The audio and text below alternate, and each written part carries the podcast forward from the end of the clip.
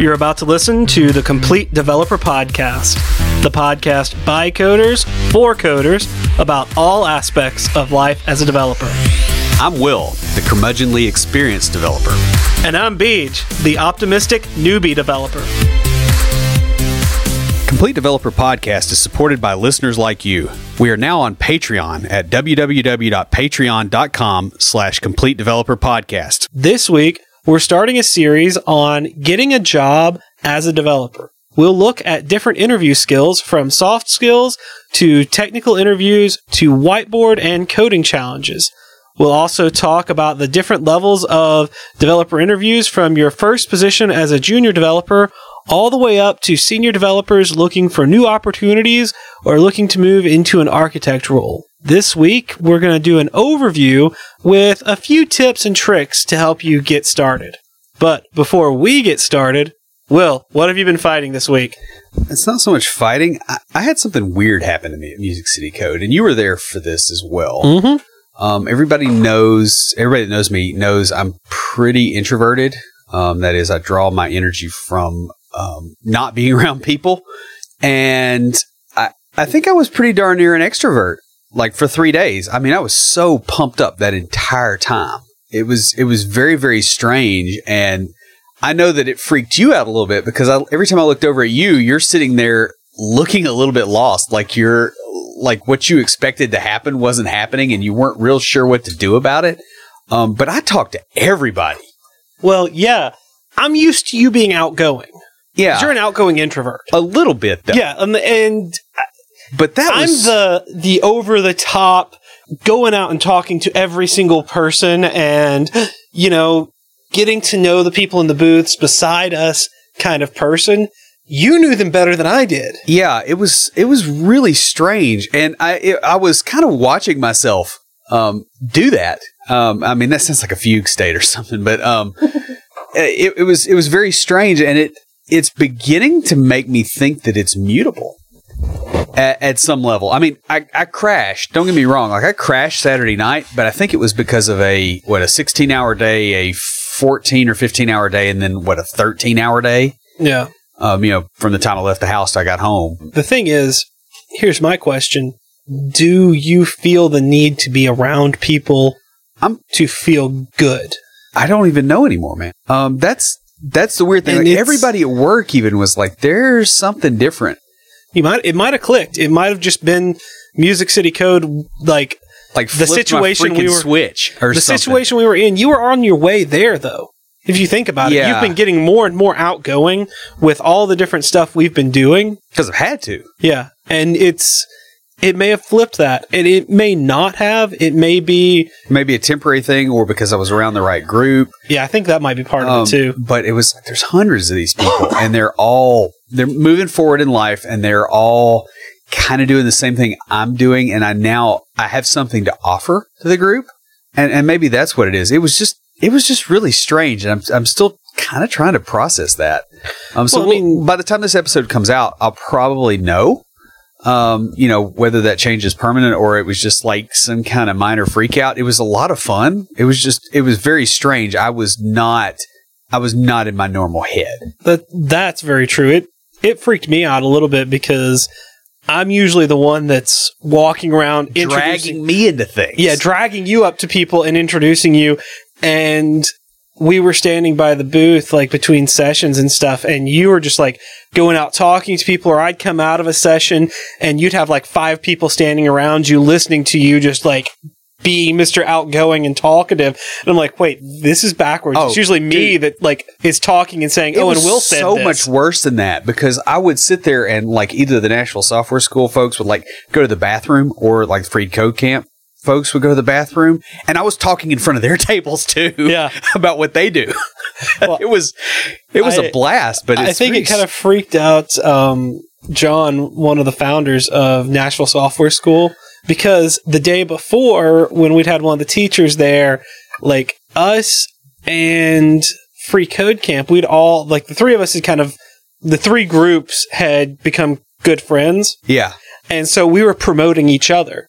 Yeah. So people would come up and ask about the podcast, and then I would explain, "Oh yeah," and we had one of their students on this week and talk about how awesome Nashville Software School was. And just transition them right yeah, down the transition line. him right over. And I think it freaked him out the first couple of times that either you or I did that because Well, you're not was supposed to do that in booths. no. And it was it was also interesting because like I helped folks from several other company, you know, several companies uh, Thursday get their stuff set up, and so did you, Mhm. and and talk to them, and so they had been sending people up, and it was just it was really like I I just it kind of popped my head, man. I don't know I don't Well, know where this it- goes yet. Part of it too from Thursday was the the paid sponsors, which we were down with Thursday Yeah. because we showed up a day early to set up our booth. They realized, hey, these guys aren't competition; yeah, they're a marketing funnel. And I think some of that too was there was there was a lot of stuff we didn't know what we were doing. Um, one thing I have noticed is that when I get I get cornered and freak out enough, I react and it sticks. hmm And that might have been it because you know I was like stressed out. We had an issue with a tablecloth where it wasn't big enough for the whole table, and we thought that my daughter had like cut it in half to make a Harry Potter robe, but it turned out that's not what happened. But we didn't know that for the first day. But it made for a great story, and everybody loved that story. Yeah. Um, you know, and then after we found out, we're like, was, you know, it's, what? okay, that's not what happened. Um, yeah. but it, it was just very strange, and, it, and I really was out of character, and I still am. hmm Um, so I'm I'm very curious about that now. Like, I want to Well, you know, pursue that somehow. I I think we should, and you know, we can. We will keep you guys notified of this because remember when I was going through the roughest part of my divorce and the depression afterwards. Yeah, I was pretty much an introvert. you were you were a hermit. Yeah. I mean, you were full on Howard Hughes. Like, well, I mean, I think you washed yourself, so you didn't like have like the bo and the long fingernails. But I mean, you and the aircraft design. So basically, you really weren't Howard Hughes, but you were a hermit. You know, I don't- And crabby as all get out. oh man, But you know that what was it my my doctor called it uh, adjustment disorder with depressed mood. But that changed my personality so significantly that being around people drained me. yeah, Um, except for you and one or two other of our friends, I just didn't want to be around people because it was too much. yeah. And I wonder if maybe like some of my early, you know, early to mid life experiences maybe put me in that head, and now they don't like like they don't have control of me. It's it's very strange. I'm I'm I'm not sure what to make of it. Yeah. Um. So anyway, how about you? Well, Because We- we, we- can talk about about what happened with me for a very long time. yeah, we could make an episode out of it, which we very well might once we kind of figure that out some more. Yeah. Um, but uh, dude, I totally crashed Saturday night. You know, you, you talked about how much time we spent just kind of on the go and in front of people. I spent a lot more time in lectures and sessions than you did, just because I needed to do that for work. But I got home from Music City Code, and honestly, I went. I tried to sit down and watch TV and fell asleep. And I'd set an alarm because I was worried this might happen. So I woke up just in time to watch Doctor Who. So I, I didn't miss my Doctor Who Saturday night. It's important. But I watched that, and then I watched Class, and I went back to bed. I watched Guardians of the Galaxy with my Oh, you the first one. you finally saw it? Yeah. Oh, it's good, isn't it? Yeah, it's pretty good. Wait, just you're gonna love the second one. It's awesome. Okay. I went and saw it with uh, with our friend Aaron. Um, well, we got we didn't get in trouble, but we got complaints about laughing too loud. Nice. That's how good it was. But uh, I'll be honest, I'm really glad I'd already started this episode, as a few parts of it were last minute. I only did one thing on Sunday because I slept until eleven, and that one thing, um, let's just say, my new celebrity crush is Gal Gadot. and no one blames you. Dude, she was in the Israeli armed forces and rides a motorcycle. Yeah. That's like perfect for you. I mean, that's the thing, you know, and, and you sent you sent a Facebook message out, you know, talking about how you you miss Jason. Yeah, because he, would totally made fun of me. he would have given me crap about it. And like I miss Jason because I would have enjoyed him giving you crap about it. yeah, Even though I would have agreed with you. Just because it was you get- you catching crap. But, yeah, uh, that's true. you know, it's it's the general principle of the thing. well, I just like after leaving the movie, the first thing I thought was, wow, she's amazing. She's my new celebrity crush. I'm like, I need to tell Jason. Yeah. And yeah, I was thinking, I'm like, all right, he's going to make fun of me. I got to like come up with stuff to refute whatever he says. And then it hit me, oh, wait. Yeah. And so, yeah. But my sister did post a really cute video of my nephew calling me silly. So that was nice. Uh, I went back to work after Music City Code. Um, spent today fighting with SSRS and C Sharp. Ooh, that's a culture shock. Yeah. I'm trying to get a PDF of a report programmatically and then send it to an email as an attachment. Yeah, I've had the life experience of going to a conference and being like all positive and then being dumped back into SSRS land. And I, it's like going to Woodstock and then being like dropped into Cotton Mather's household. it's just not, you know, like like the ought to like gradient descent into that, or like there ought to be some way to to to get from point A to point B without the sudden switch because it it hurts. Oh yeah, oh yeah, and, and you know what? Wonder Woman helps with that. Honestly, I, I'm not having trouble with the email or even sending an attachment. It's been SSRS. It's just been super picky about like everything. Yeah. Um, I am excited though. I'm giving a talk this week on the developer's role in Scrum to our dev and QA team. Also, I'm putting together another talk based on a lot of the stuff that I learned at Music City Code. So, uh, nice. kind of taking a lot of the stuff that I picked up there and doing a highlights reel for the other developers at work. Well, that reminds me, I got a uh, quick win out of Music City Code because I talked to Jimmy Bogard, um, and we're using Automapper at work. And there were two or three things during his talk that I was like, "Oh crap, I didn't know that existed." So I've got I've got like hundreds of lines of code to rewrite to make you know dozens of lines of code out of. Yeah, so I mean, it, it, just the few things I got just in that one talk were enough of a win. That's awesome. outside of everything else. Plus, I got I got to meet the dude. You know, like I've been Yeah. reading his stuff for an age. Well, so there there was about four talks on two. They're like both on the same, or two were on one subject and two were on on another subject, but they're the same subject. But those four talks are probably like the highlight of what I got out of Music City Code. It's just like I got so much from kind of like having two talks on the same thing Yeah, really just it it was like I went to the second one I'm like, "Oh, I already know about this.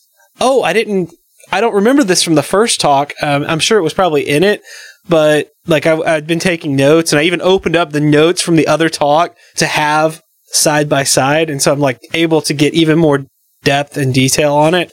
So that's what I'm doing my talk about at work. But uh, with that said, I've got something a little interesting for IoTs. So let's go ahead and roll the music.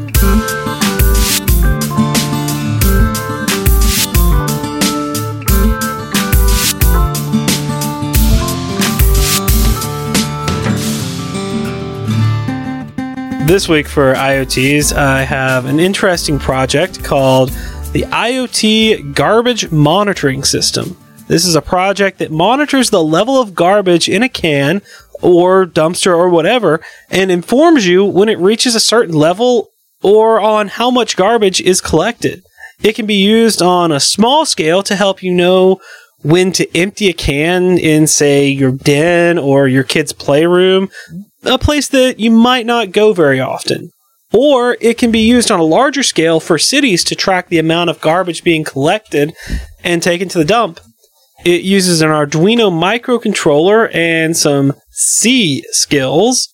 No plus plus, no sharp, straight up C. nice. Yeah.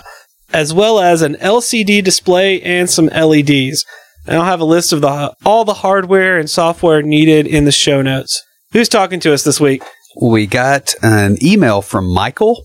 Um, says, Hi, CDP. Great shout out and thanks from Poland. I'm 24 years old, aspiring developer, now more like prodigal son who, after three years break, comes back to programming. And your podcast is really helpful um, in both terms of information and motivation as well. So, big thanks once more.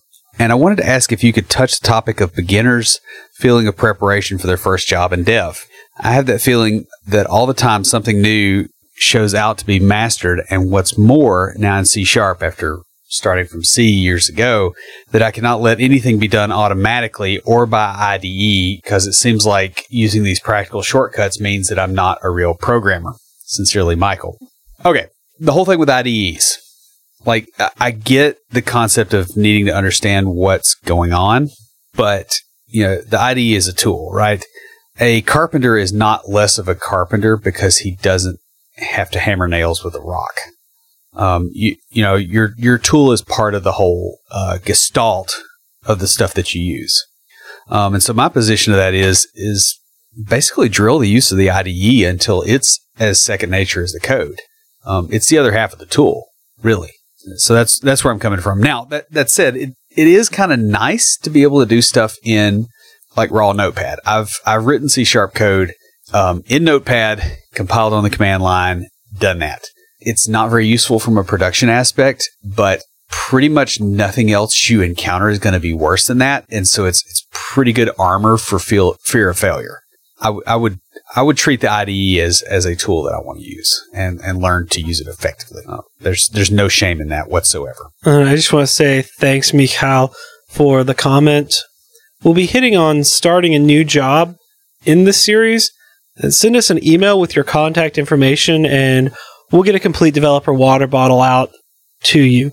Guys, if you'd like your very own complete developer water bottle, leave us a review in iTunes or comment on the website or any of our social media. We post all our episodes to Google, Plus, Facebook, LinkedIn, and Twitter. We're also on Path and Tumblr. Do you guys want to meet us and hear Will speak on why your DBA hates your ORM? Come down to Huntsville, Alabama for DevSpace Conference, North Alabama's premier polyglot technology conference. In addition to Will, you'll be able to hear talks on .NET, JavaScript, C++, and lots more. DevSpace is October 13th and 14th this year. Tickets are on sale now, and to get a 10% discount, use the code COMPLETEDEV or follow the link in the show notes. Again, that's DevSpace in Huntsville, Alabama on October 13th and 14th. Now, in preparation for our two year anniversary episode, we're going to have a series of episodes on finding and starting a new job. We'll start with an overview of looking for a job and what all is involved in the process. Next week, we'll discuss building your resume, and following that, we'll have several episodes on interviewing where we'll discuss soft skills needed for interviews, surviving technical interviews, as well as whiteboard and coding challenges, bad interview questions, and we'll finish it off with a mock interview. Finally, we'll close out the Finding a Job series with a special episode where we'll be making an announcement about something that Will and I have been working on with a few of our friends that uh, we think you guys will find really interesting. So, getting started, we're going to talk about what you need to get yourself ready before looking for a job. The first thing you need to do is practice your interpersonal skills with some mock interviews. You know, ask friends or mentors to ask you interview questions. When we had John Sonmez on the first time, he gave the advice to go to strangers at the mall and ask them. It gets gets you through two things: uh, talking to strangers and the awkwardness of those interview questions. Yeah, and it, it works really well. Maybe if you have trouble talking to strangers, it does. Yeah, I mean, like I did that um, because if you remember, I used to be painfully shy, Mhm. so um, that was that was part of my thing. You know, switching from being a inward looking introvert to being outgoing. Um, you know, was having that experience. Um, so I, I think it's a good idea. It- It's been interesting because when I first met Will, he was a shy introvert, um, highly opinionated and a bit of a jerk, but still a shy introvert. So really, only one variable in the equation has changed. that makes it all simpler. Yeah. Really. but um, over time, he became more outgoing until very recently, which we talked about in the intro. He's extroverted.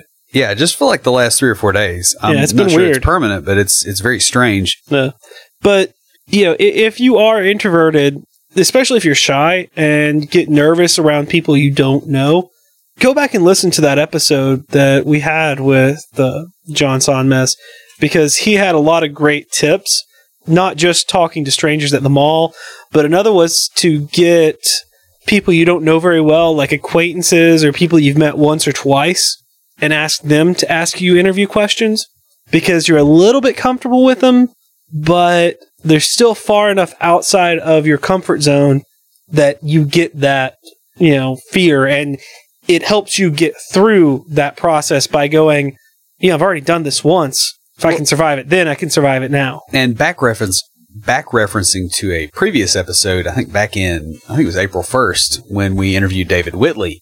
He talked about that gradually expanding your comfort zone until your, your comfort zone is, is big enough that it contains what was previously beyond the bounds of what you could do. Mm-hmm. And that's kind of the idea here. Next, you want to prepare for the whiteboard and coding challenges with things like code katas. Honestly, you should already be doing this, but if not, start doing code katas every day. You want to do the same kata over and over until you've not only mastered it, but as many variations of it as you can find. Yeah, I would agree with that, and and this fits pretty well with um, the whole idea of you know expanding your comfort zone because like it's really awkward um, to get in there and have to explain what you're doing in code um, to some complete total stranger, and if you can get used to at least handling the difficulty that you're dealing with, you know, on a repeating basis, that makes it a lot easier to also deal with the the discomfort of dealing with a stranger at the same time, especially if you're practicing these two things in tandem. I've had to do this quite a bit in the past. Um, you know, clearly I'm I'm very introverted. I'm shy, or I, I was shy in the past. I guess is is a more accurate accurate way to say that now. Um, I had to work on this a lot, and it was it was both of those things. Yeah, and that explains kind of why you had me doing a lot of problems on the whiteboard here. Because when I went into my interviews, it was easy doing a whiteboard problem because I've been doing them for you for months before that. Yeah, well, plus uh, the guy interviewing you wasn't a jerk. Uh, that's usually true. Yeah, I mean, I mean that was that was legitimately my intent, right? Was to um, harden you to more difficult people, so that when you ran into people that weren't, Mm-hmm. it was easy. No. That's where I wanted you to be. Guys, even if you don't have a mentor, you need to do like I did and practice solving problems without the computer. Use a whiteboard. If you don't have a whiteboard or a chalkboard to write on, get a piece of paper. Get a piece of printer paper out and solve a problem on that. You can you can write it in the dirt for that matter. Well, yeah, but I'm being realistic. Yeah, Honestly, people are more likely to have printer paper than dirt. there is that. 'cause Dirt's expensive in Nashville. brace yourself. Rejection is coming. Like in sales, finding a job, it's a numbers game. It only takes one company that you like to say yes, even if a hundred say no. Yeah, and I would I would say to be ready for the majority of places you apply in the interview to go with other candidates because especially early on that that is what's going to happen. And I would further add that failure is not like like don't look at this as failure. Look at it as I got feedback that helps me go forward.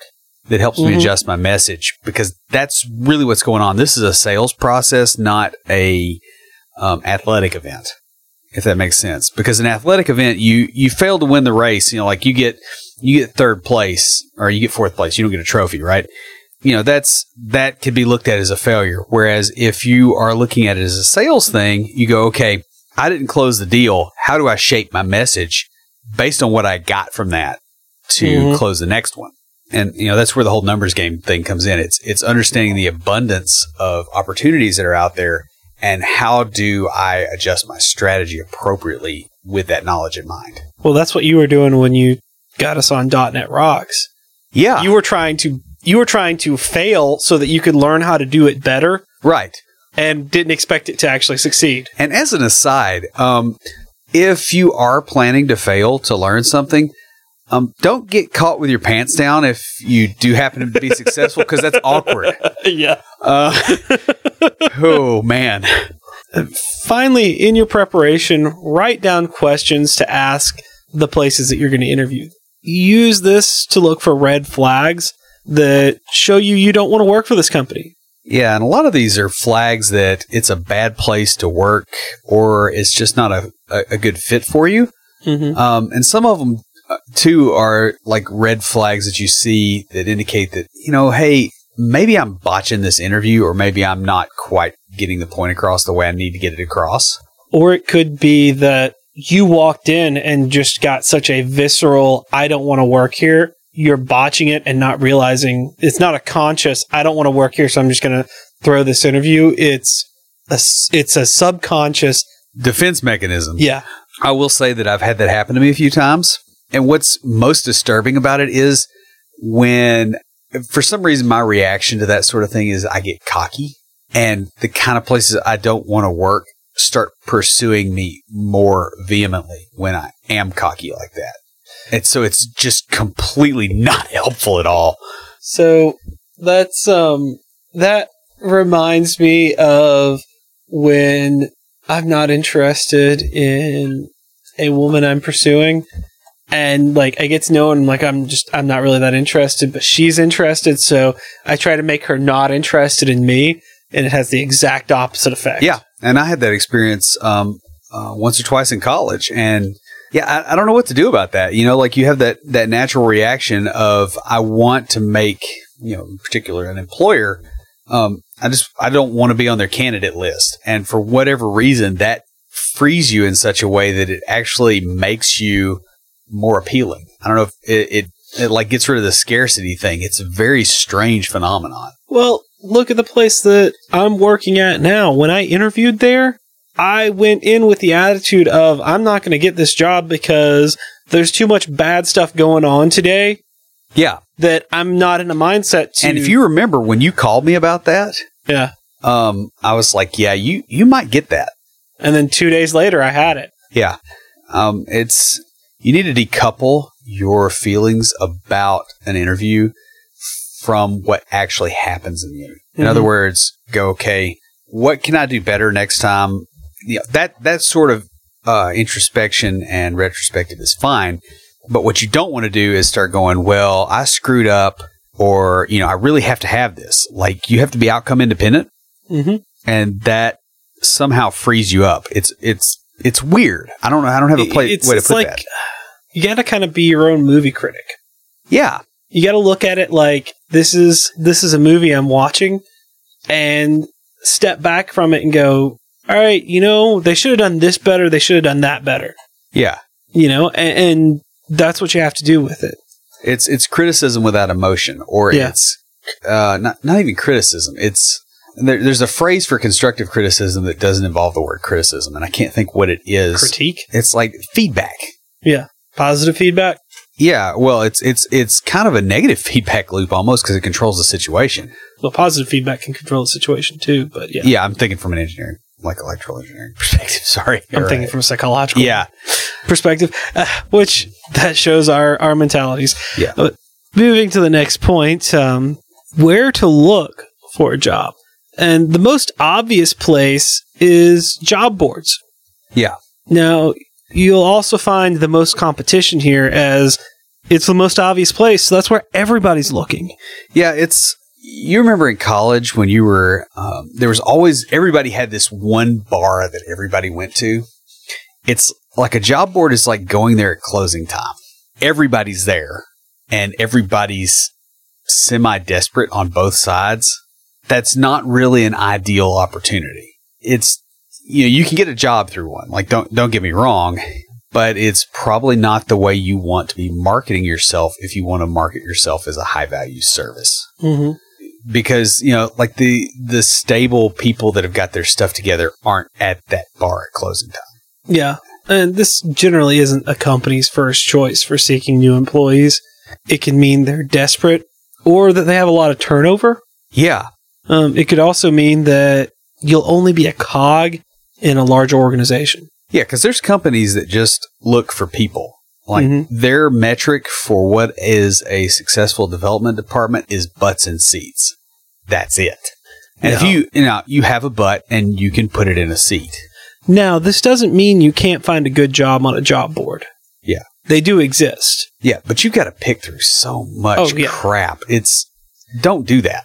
It- It's it's true, you do, but uh, I don't want to completely bash job boards because Yeah, I don't either. you can find a decent job on a job board.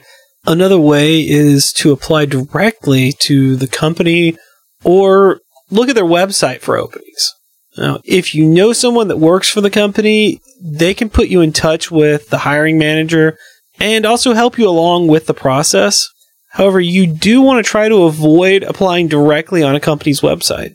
Use the website to get information about job openings and to get information about the hiring manager that you need to talk to. Right. I'll second the whole thing about avoiding applying through their website. There's a lot of HR software out there where you can apply and you've got to copy your resume in in a particular format. It's never Word, it's never anything sane, although I don't consider Word to be in the domain of things that are sane, but it's between sane and whatever this is. But you'll spend a whole lot of time and it will go into the HR department. You don't want that. Um, instead, what you want to do is find the people you have to contact and contact them to, through other means. So use the the website as an entry point in that, not as the culmination of that search. Does that kind of make a little bit more sense? Yeah, that that really does. And the reason I, I tell you to avoid this is because of what happens to your resume or your job application or you know however they shape it. Um, when it goes in the HR system, what they do is they do a programmatic search for keywords. Um, so like they might look for the word Java if they're looking for a Java developer, and they'll find JavaScript. Um, most of these systems are not particularly smart, and it, it's very easy to either get cut out of a list or to get put on a list that you shouldn't be on. Um, you really want to get to the point where you are interacting with a human being early instead of trying to make a mechanical system allow you to get to a human being. Use resources like LinkedIn to see if you know people in common with people at the company. If you don't have anybody there, see if you've got some connections in common. Um, you can also do this kind of with Facebook a little bit, but the problem with Facebook is how people tend to use it, and you don't really want to contact people through that.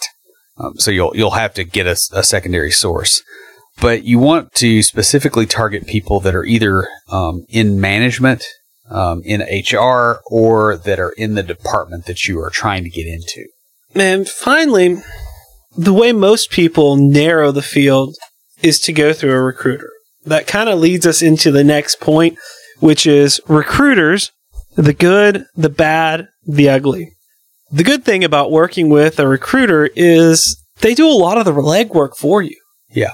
They already have a reputation and have established a relationship with the company. the the big thing is they can they can guide you through that hiring process because they do know how the company works. They've got a they've got a lot of rapport that you don't have. Um, the other thing they have is they're not they're not in the hiring process themselves. Like you or I, for instance, we look for a job. You know, like at the most, I've done it like every six months. On average, it's like a year, two years. Like you don't you don't do that continually. Mm-hmm. Whereas a recruiter is walking through this process constantly with different people and they're trying to collect, you know, they're trying to get their cut. And, and as a result, they're a little bit more experienced at dealing with it than you. So you can, that's, that's the really good thing that they bring. The other thing is, even if one company doesn't work out, once the recruiter gets to know you, they'll be able to better filter companies for you. Yeah. Like the job I have now was actually the second place that I interviewed through the same recruiter. Like they sent me to one place, didn't work out, and they said, "Oh, hey, we've got this other place that's even a better fit for you." And I interviewed there. Honestly, didn't think I'd get it because of all the other stuff going on, and I'm like, I'm probably not on my best game. But I went in and interviewed anyways, and the recruiter was right. The fit was way better at this other place. Yeah. I ended up getting the job, worked as a contractor for the six months, and then now I'm a full time employee and I love my job. Yeah. And, you know, I know developers really like to malign recruiters, but the kind of results that you got, that's something that can really happen a lot more. And I guess You really need to build a relationship. Yeah. with your recruiter. You you can't just wing it. I mean, that like you really can't wing any relationship in your life. Yeah, it's true. That's very Um, true. you know, you should be making friends with, uh, you know, like at Vanderbilt, like when we were over there at Music City Code, you know, we made friends with the lunch ladies That's true. and and the guys that were serving bacon, which got me two extra slices one morning, which was quite nice. That's that's you know, but like you don't want somebody that's placing you in a job to be somebody that you're not familiar with. well, and- I'll tell you what was nice is Two extra You- slices of bacon. well that It is nice. Was yes. nice. but yeah, that was nice. I, I can't I can't argue that. But They what, buried it too, so it didn't like it wasn't Yeah. all visible and stuff. It was great. what was really nice was um, that lunch lady that that we you know walked through her her station two or three times while we were there, but I ran into her after her shift was over with. Yeah. and she said hi to me. We had a nice conversation. It wasn't a very long conversation, but still a nice conversation because we were friendly to her. Yeah, and it's amazing just how far that goes and how building rapport with people will go. It's it's really like if you if you step back and look at it, it's very screwy how a lot of developers work with recruiters because they're like they're they're they're a utility item. It's like it's a screwdriver Mm-hmm. versus hey, this is another human being that I I can work with and we both come out ahead. the thing is, you know, you can get a lot out of working with recruiters, but working with recruiters may not always be the best plan. It can be bad. You know, some of them are not the most organized or they do sketchy things Oh wow, yeah. like rewriting your resume or adding things to it or saying that you have experience that you don't. or hearing that you are willing to work 40 hours a week and then shipping you to a company that wants you to work 80. Um, yeah, I've, I mean, everybody's had those experiences. And I mean, that's, that's why you've got to, um, you've got to be very careful and, and avoid the people that are deceptive or worse than that. And you've, you've, you've got to take a conscious interest in picking who is actually going to represent you. Mm-hmm. Um, you know, in other words, you have to go adulting. Pretty much. You you can't just wing this and and and, and treat the recruiter as like this is mommy taking care of me. This no, this is a salesperson you're hiring. Mm-hmm. you're hiring them to sell your skills. Yeah. And you know, also we said that they have reputations. Sometimes those reputations can be ugly reputations. Just like a good recruiter will get to know you, do the same to see if you're willing to work with that recruiter. Not all recruiters are equal, and some may even be deceptive or worse. And we're not going to go too in depth on the topic of recruiters because Will and I have an audiobook coming out later this year on the topic. Um, we're still working on the title, but most likely it's going to be the complete developer's guide to working with recruiters. So be on the lookout for that later on this year.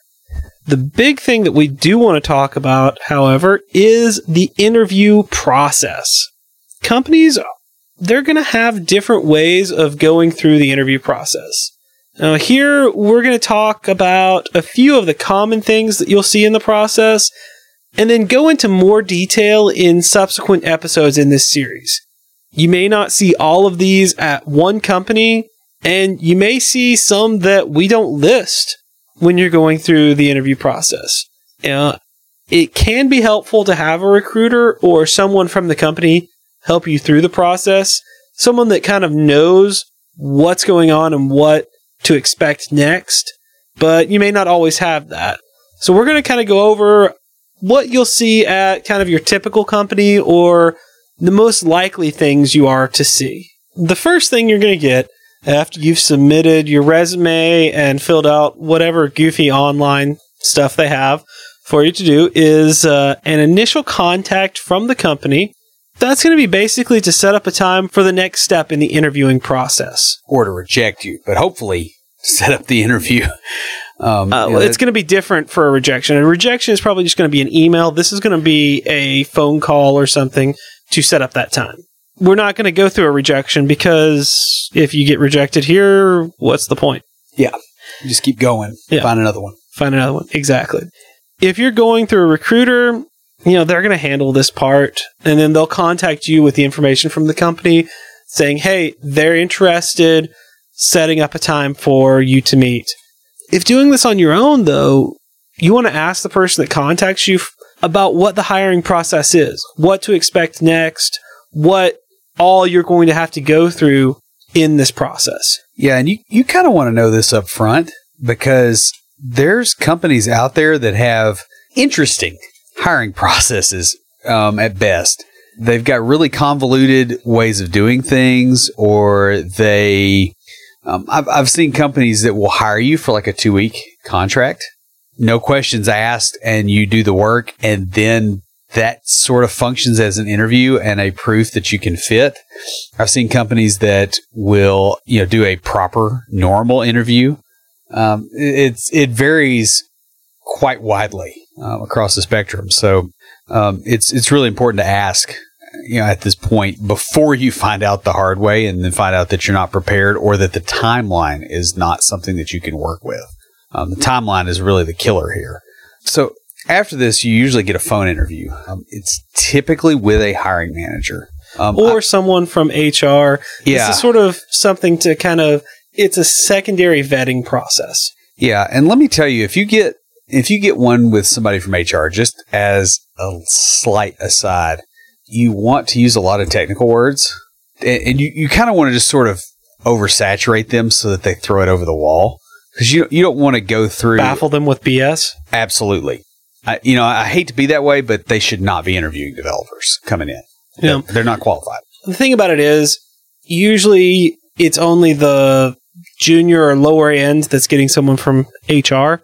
Yeah, A lot of times, the higher up you go, just from talking to people, I've noticed this tends to be skipped a lot, especially if you're using a recruiter, because this is usually handled before the recruiter ever sends your resume to them as part of the recruiting process. That's why companies use recruiters.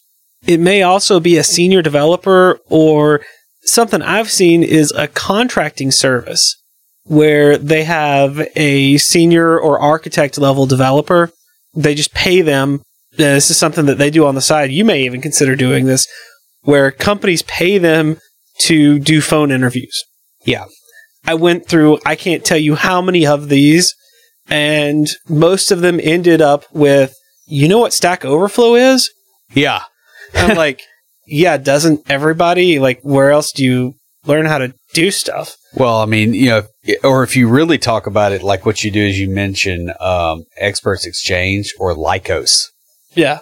Like I looked it up on Lycos back in the day. If you if you say that, you get put into a completely different bucket. Um, now you're talking about the uh, like the HR style interviews Well, a little bit. Um, I'll, I'll add you, you you almost a lot of times you don't get a real good feel for who you're talking to.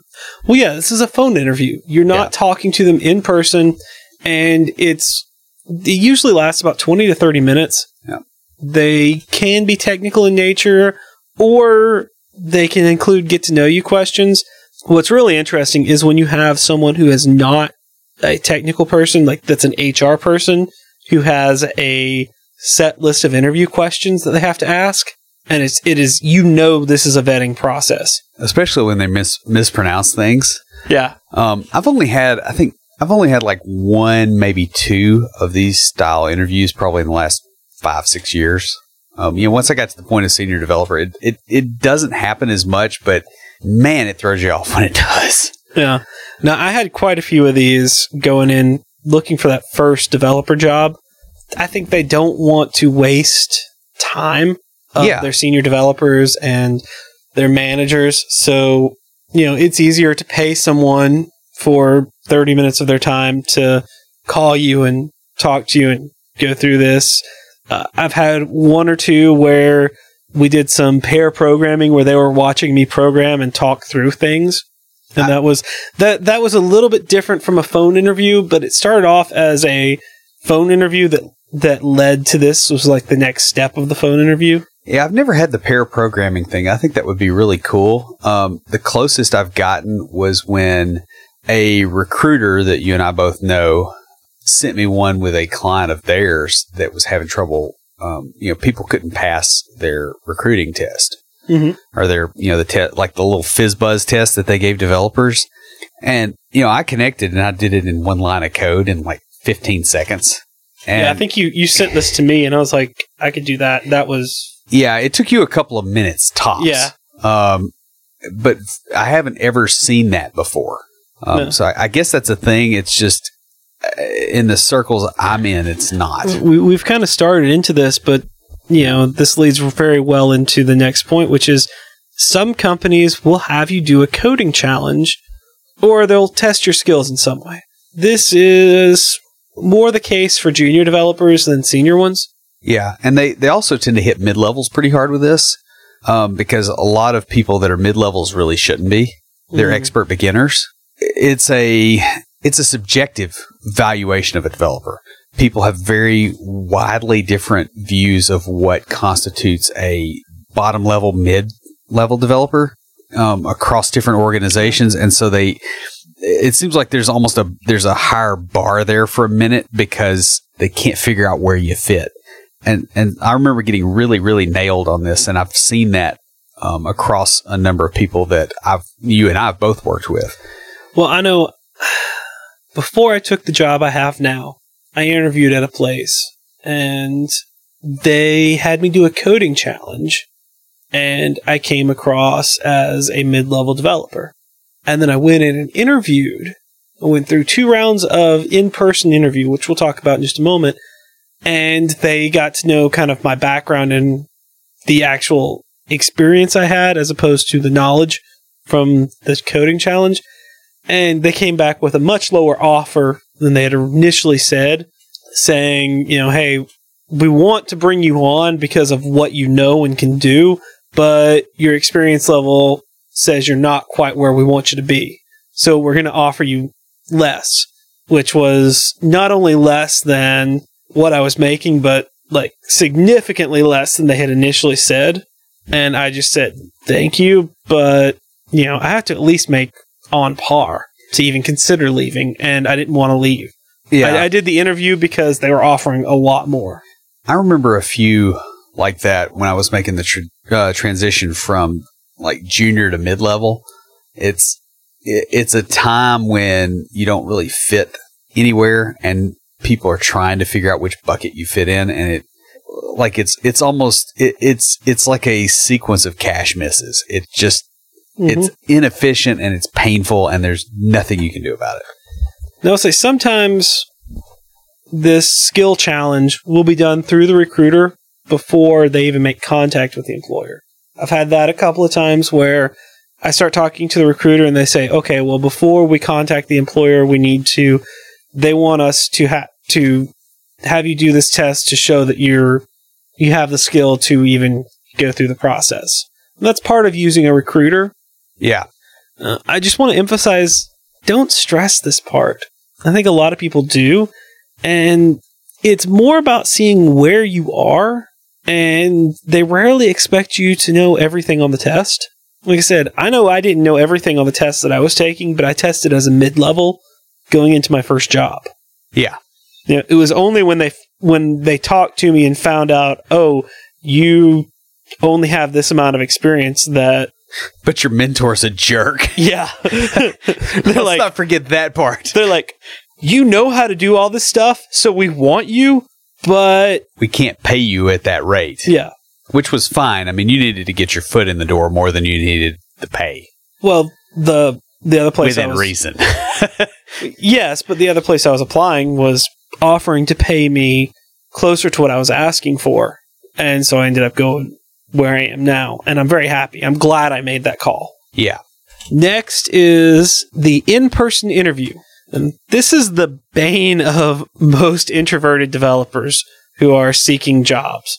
You know, you're going to need to be friendly and outgoing at least for an hour or so in the interview. yeah, and you never know what kind of people are going to come in either. I mean that that's probably the worst thing. I- I've had a few of those that were real duds because you go into the interview room and all of the people are more awkward than you. Mm-hmm. and you're awkward, that that is not a happy place because you know not only can you not like you're not comfortable being extroverted and outgoing, which I think a lot of our listeners probably are not necessarily extroverted, but they're probably a little bit less awkward than the average developer. but you're in a situation where everybody's more awkward than you and you don't know where the line is. I will say I was pretty lucky in uh, the interview I had, at least the job I have now, because I went in and uh, the guy interviewing me wanted to start a podcast. And he's like, Oh, you're the podcast guy. So we sat and talked about podcasting and then geeked out about computers for the whole time. It did not feel like an interview at all. It felt like I ran into him at a bar and we were just having a conversation. Yeah. This is like the ideal for those of you on the other side doing the interviews. That's what you want your people to feel like.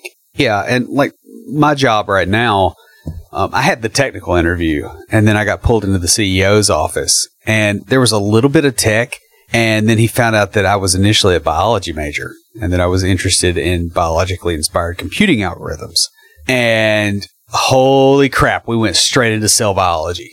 And it was fine. I mean, I, I survived it clearly because I'm, I'm working there and have been for almost two years. But it's almost better if you can get it onto those other topics because that's what builds rapport. Mm-hmm. Like you have to show competence, but then you need to get off of competence and, and go do the other thing. Also, remember that you're interviewing the employer too. So don't forget to ask questions and get a feel for how the team works, how everyone gets along, and if this is a place that you want to work. Don't get so desperate for a job that you forget to find the right job. Yeah, it's it's weird how how much interviewing is you know like the whole job search is very much like the dating thing. Mm-hmm. Like there's there's a lot of real parallels. Like everybody knows that guy that as soon as he found a girl that liked him, like that was it, and how miserable he is now.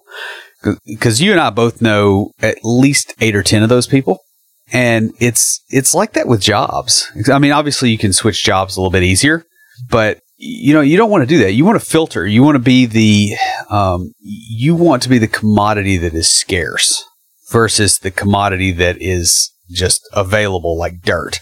Well, finally, we want to talk about something that a lot of people have issue with, and that is whiteboard problems. These can either put a shine on your skills or hide them in the muck of self doubt and fear. Yeah, and and as an aside, um, is it, at the very least my position, and perhaps the position of the entire Complete Developer podcast staff of two, that whiteboards are a sign. You know, whiteboard problems are a sign that hiring is fundamentally broken. Um, in the sense that we don't have a good way of measuring developer skills, and so we come up with this weird arcane set of tests for them to pass that, that they have to do. Now, the other fun part about this is is because the hiring process is broken. This is something that can work to your advantage if you do it well. Yeah, I don't. I wouldn't Yeah, say broken. a- I guess that's not a good way to put it. I've I've read a lot of why we shouldn't do whiteboard interviews, and I agree with some of it. It's more of why you shouldn't do whiteboard interviews if you don't know what you're doing. yeah. Um, I'm, Because I'm reminded, I'll tell you what it reminds me of. You remember Winston Churchill's quote about democracy being the worst form of government except for all the others? That's what a whiteboard problem is. It's the worst way to evaluate a candidate's skills except for the other options that are available. Talking about Winston Churchill, now I just really want to go smoke a cigar Yeah, it does. because it just makes you want to do that. and I don't smoke cigars, but it does. I don't either. It just I just want to because we're talking about him. Yeah. But uh, getting us back on track here, whiteboard problems are something that you're going to see. I mean, whether they're good or not, whether they're useful or not, you're going to see them. And this is why you really need to practice. We discussed this earlier, but you got to practice either through code katas or writing out your code on paper. Practice for those. One thing that we do with the group here in Nashville, the developer launchpad group, is once a month we get together and we have a coding jam. Yeah. Well, I bring an easel and a whiteboard so that Will and I can take anyone that's interested and give them a whiteboard challenge. Yep.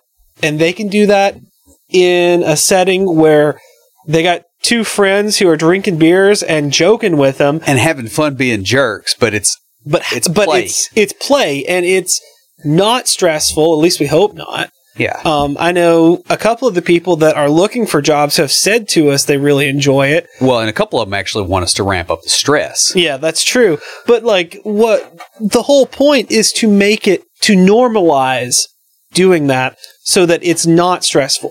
That leads right into the point we want to make is when you're at the board, you need to enunciate your thoughts.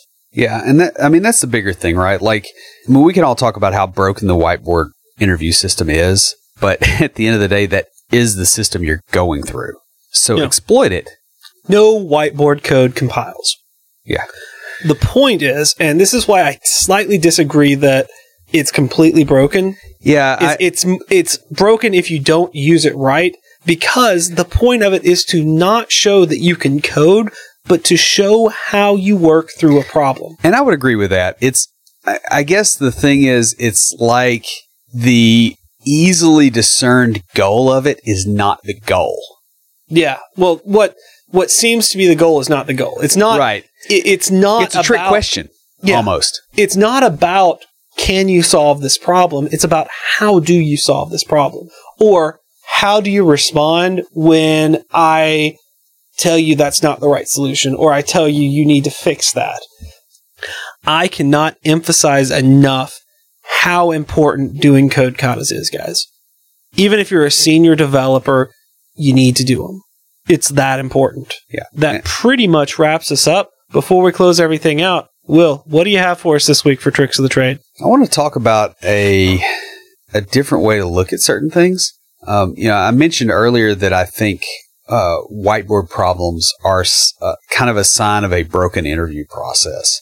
And what I mean by that is not necessarily that they don't work, but that it feels extremely suboptimal um, for getting the results that we want to get out of it. It's just it's it's less horrible than the other options. And I want to encourage you to shift your thinking from, hey, this process is broken. How do we fix it? More along the lines to how can I exploit the broken process? Because that's really how broken processes get ended. When I was coming up and, and this dates me, like you'll be able to see the gray in my beard uh, and the fact that I'm saying this, the way that your resume was done was based really heavily on keywords. Like they got really, um, they got really fired up about keywords, and that's how you got past all the, the HR screens. And so you would see people basically keyword stuffing their resume so that it would get through the screening process. I think that's a legitimate strategy. When when the system is broken and you have to get through the system to eat, you use the broken system. Um, you use it to your advantage. You've been, you know, you, you don't you don't lie, but you accept the rules of the system as it is, and you utilize those rules to get where you need to go, as opposed to complaining about how the system works. Because the the broken uh, way of looking at resumes that was out, you know, like 2004, 2005, and up to really when the bubble burst in 2008, it was very focused on keywords in your resume. The only reason that that stopped being as big of a thing as it was is because everybody exploited it and they had to come up with something else. You might as well exploit a broken system because it's going to be there regardless of you. Like it's way bigger than you. Just deal with it, figure out how to exploit it, and move on with life. That's all I got. Stand by for Titanfall. If you have a question or comment for us, please email us at neckbeards at completedeveloperpodcast.com. Our theme music is an excerpt from Stand By for Titanfall by Pure Bells, available on SoundCloud and licensed under Creative Commons. The intro music for IoTs is Hillbilly Hip Hop by Jason Belcher. For references, show notes, and to sign up to our email list, be sure and check out the website at CompleteDeveloperPodcast.com. You can also follow us on Twitter at CompleteDevPod and like our page on Facebook to keep up with the news about the show. Thanks for listening. See you next time.